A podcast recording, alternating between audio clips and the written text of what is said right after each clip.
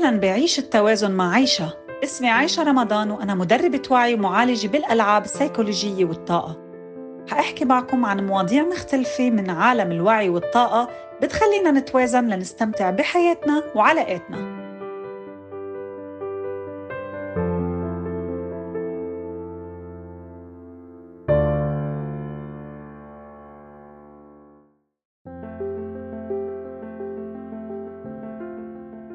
عم نبلش هلا بأكثر المواضيع اللي بحب أحكي عنها واللي هي شغفنا بالحياة الإنسان يلي بيعرف شو شغفه بالحياة بيعرف كيف يعيشها بالطريقة الصح لهيك إذا ما كنا مرتاحين بحياتنا وما منحب شغلنا يعني في شيء ناقص ونحن ماشيين بالطريق الغلط لأنه بعدنا ما اكتشفنا مهاراتنا والأشياء يلي منحب نعملها طيب هل يا ترى نحن أصلا بنعرف شو شغفنا بالحياة؟ يعني شو رسالتنا بالحياة؟ لشو خلقنا؟ هل ال CV تبعنا مرتب و professional ولا بركي لازم نعمله عند شي شركة محترمة حتى لو صرفنا عليه شوية مصاري ما بيأثر هل عم نقدم على وظائف مختلفة؟ هل عم نفكر بطريقة مختلفة؟ شو المعايير يلي حاطينها لهالوظيفة الجديدة؟ وهل هي أصلاً منطقية؟ هل عم نبدع بطريقة تقديمنا على الوظيفة ولا عم نعمل يلي ثلاث أرباع الناس بتعمله واللي هو بنبعت إيميل للناس وبنحطهم أكتر شيء يعني أسخف شيء بنحطهم BCC. يا محلى نحطهم to. يا ريت نحطهم to ويكون generic أحسن 100 مرة من ال BCC. ونكون واحد من تريليون شخص عم بيقدم على نفس الوظيفة. هون بصير في شيء اسمه ال know-how هل نحن عنا النو هاو ولا بس عم نطالب بشي وبدنا إنه الله يعطينا إياه بالباراشوت بدون مجهود منا طبعا لما أقول مجهود أنا ما بعني المعاناة ابدا أنا بس عم أقول سعي من طرفنا. فاذا في كتير نقاط بتأثر بنتيجة توكيداتنا الإيجابية بس بحب أكد لكم إنه ما في شخص ناجح بعرفه إلا وبيمارس التوكيدات الإيجابية حتى حتى لو مش بنفس الفورمات يلي ذكرته قبل بس بيكون على الفطرة بيحكي حكي إيجابي مع نفسه وبيكرر هيدا الكلام لحاله بيقول لحاله إنه هو قدى إنه هو بيستحق ما بينتقد نفسه. عامة كتير كتير حنحكي عن هاي المواضيع بالمستقبل. هلأ الأسلوب الثاني لخلق معتقدات جديدة كتير سهل وحلو. وهو عبر تغيير كلمة السر تبعيتنا تبعيت الإيميلات تبعيتنا والأشياء اللي بنستخدمها باستمرار. نحن بنستعمل الباسورد بكل شيء بحياتنا وبكترة. فليش ما بنستفيد من هيدا الشيء كمان؟ حلو إنه نستعمل كلمة سر بتتضمن الشعور يلي نحن حابين نجذبه. يعني بكل بساطة ممكن تكون كلمة السر تبعيتنا I am happy 1 2 3 عادة من بعد الجلسات العلاجية اللي بعملها بيطلع معنا أهم مشاكل الشخص وحلها. ورغم أنه الحل بده وقت لينعكس بواقعنا إلا أنه فينا نلخصه بكلمة. فكتير بنصح الصبايا والشباب يلي بيعملوا معي جلسات إنه يفعلوا هالكلمة يلي بدنا إياها تصير نتيجة بحياتنا عبر كلمة الباسورد تبعيتنا. طبعا بالإضافة لخطوات عملية كتير تقيلة وقوية لازم نعملها لحتى نشوف الفرق. الحلو إنه الفرق عادة ببلش يبين فوراً من بعد الجلسة. مش لأنه الجلسة سحرية مع إنه في كتير ناس للحقيقة بيقولوا لي إنه هي سحرية بالنسبة لإلهم. بس الحقيقة إنه هي لما نغير أفكارنا وهون بيجي دوري لحتى ساعدكم توصلوا لهيدا الشيء ساعتها الواقع تبعنا ببلش يتغير. لأنه ربنا قالنا لا يغير الله ما بقوم حتى يغيروا ما بأنفسهم. فكروا فيها شوي. الأسلوب الثالث هو تغيير الصورة الموجودة ال background أو الخلفية اللي على شاشة الموبايل أو على اللابتوب تبعنا الكمبيوتر أيا كان. فينا نغيرها لصورة بترمز لهيدا الإحساس يلي نحن بدنا نجذبه أكثر لحياتنا. إذا بدنا نحس بالتجذر ال grounding الثبات بحياتنا والأمان بنستعمل صورة شجرة كتير قديمة عندها جذور عميقة وقوية. الهدف من هاي الصورة هي إنه كل ما شفناها منصير نحس بشعور حلو باستمرار. مثل لما نحط صور ناس اللي منحبها أو ال vision ال mood board تبعنا. منصير نقدر بهاي الطريقة نخلق معتقد جديد. كل شيء بيخلق وبيتثبت مع التكرار. الأسلوب الرابع كمان كتير سهل واللي هو إنه نستعمل أي أداة ملموسة بتذكرنا بالشعور اللي بدنا نجذبه أكتر لحياتنا. شو يعني أداة ملموسة؟ يعني مثلا أسوارة عوينات ساعة بإيدنا حبة كريستال pendulum. أنا كتير كتير بحب أستخدم الكريستالات لأنه بالنسبة لإلي الكريستال ما عم بحكي كريستال سواروفسكي ها؟ عم بحكي عن الكريستالات اللي بتطلع من الأرض ال raw. لأنه دايما بترمز لإلي بالطاقة الإيجابية. يعني أي أداة نحن عنا إياها ممكن نستعملها كتذكير يكرر لنا الشيء اللي بدنا نجذبه لحياتنا بصير شيء رائع فينا نعتمد عليه. بيكون شيء عملي وسهل. وما بده وقت وما بالضرورة يكون بكلف كتير. على سيرة الكريستال حأبقى أعمل لكم حلقة كاملة عن هذا الموضوع لأنه جدا مهم. هلأ يمكن كتير منا يقول يا لطيف إنه كيف يعني هذا الشيء حيأثر على حياتي؟ كيف أسواره حتغير لي تفكيري؟ هاي هي كلها تراكمات. هاي تراكمات لأشياء نحن عم نقنع نفسنا فيها. عم نقول لحالنا إنه حتأثر علينا بشكل إيجابي. يعني لما منستعمل شيء حلو ببطل مخنا يفكر بالأشياء اللي بتزعجنا بكل بساطة. كم مرة سمعنا كلمة كذب الكذبه لتصدقها أو كذب الكذبه ليصدقها على فكرة هذا شيء رائع لأنه كررها كررها كررها لغاية ما صدقها. إذا كانت الصورة بتزعجني بشيلها بزيحها على جنب بحط صورة بحبها. ها هي الفكرة. والتكرار حيخلينا ننسى الصورة البشعة أو يلي ما منحبها وبالتالي حتنطبع بذهننا الصورة الجديدة ومنصير نركز على شيء جديد. بعرف كتير ناس توفى لهم حدا غالي عليهم.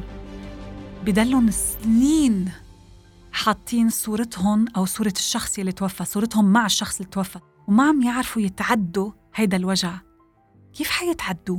وهن كل ما يفوتوا على الواتساب عم تطلع صورتهم قدامهم أو على الفيسبوك أو أيا كان. نحن لازم نبلش نعرف شو هي الأشياء اللي قاعدين نزرعها بعقلنا الباطن بشكل متكرر لحتى ننتبه لها نوقفها ونبدلها بشي تاني. هذا لا يعني إنه نحن حننسى الناس اللي توفوا واللي بتعني لنا. عمرهم ما حيروحوا. معناتهم لإلنا غلاوتهم عنا ما, بتت... ما بتروح وما بتستبدل.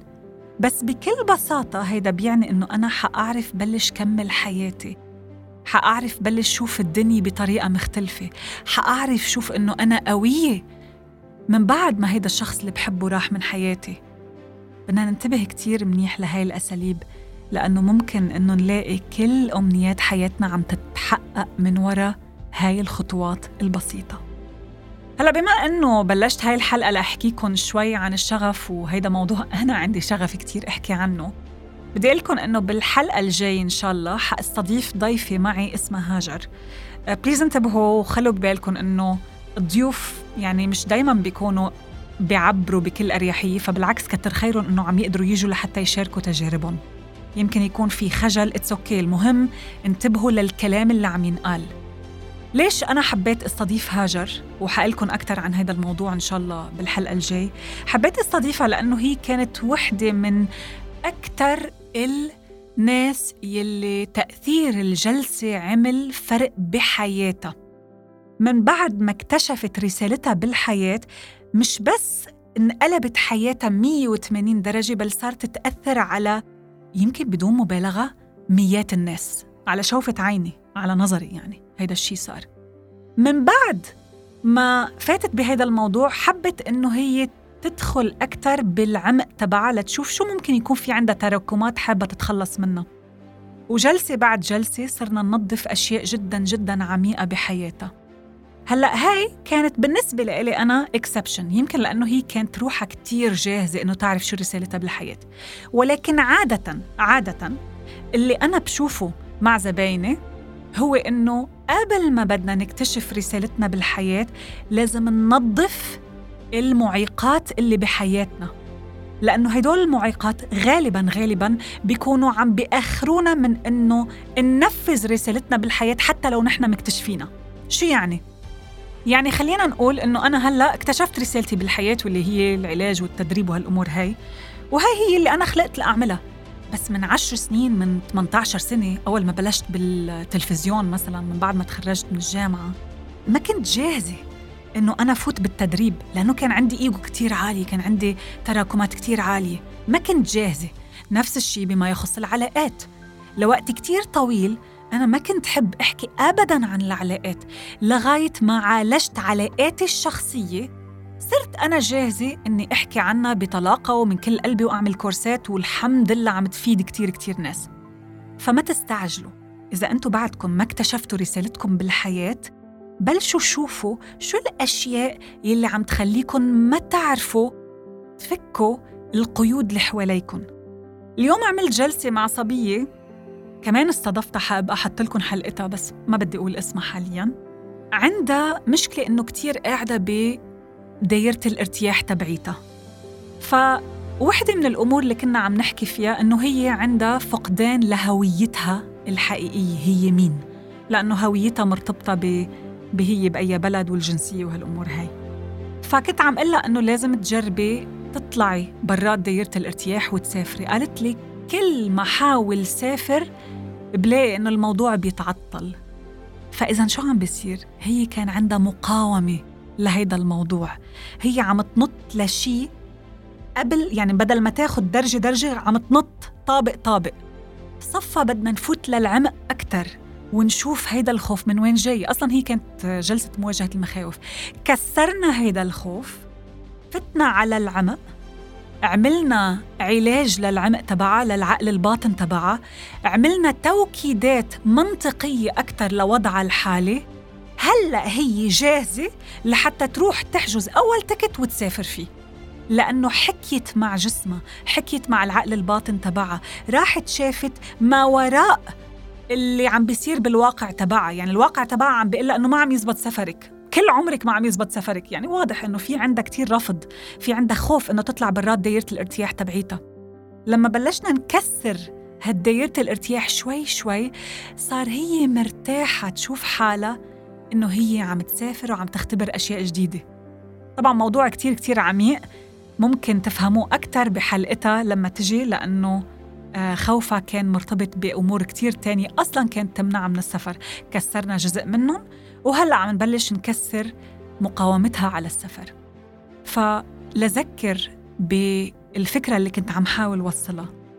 إذا شايفين حالكم ما عم تقدروا توصلوا لهدف معين والتوكيدات الإيجابية ما عم تساعدكم لوحدها روحوا شوفوا أنتم كيف تحكوا مع حالكم بما يخص هيدا الموضوع. وروحوا شوفوا إذا في صدمات من الطفولة أنتم ما عالجتوها صار وقت تستثمروا فيها وتعالجوها. يمكن تدفعوا حق مصاري يمكن تدفعوا حق كورس يمكن تروحوا لعند شي life coach يساعدكم. وأنتم كنتم مستتقلين إنه تدفعوا حق هالجلسة. بس صدقوني صدقوني هالجلسة أو هالكم جلسة حتفتح عليكم بواب عمركم. عمركم ما كنتوا تشوفوا قديش حتساعدكم بحياتكم. بحكيكم هيدا الكلام مش بس من تجربتي بل من تجارب ميات الناس يلي أنا تعاملت معها لا وبل آلاف الناس اللي تعاملت معها عبر الكورسات وال live ات. بشوفكم بالحلقة الجاي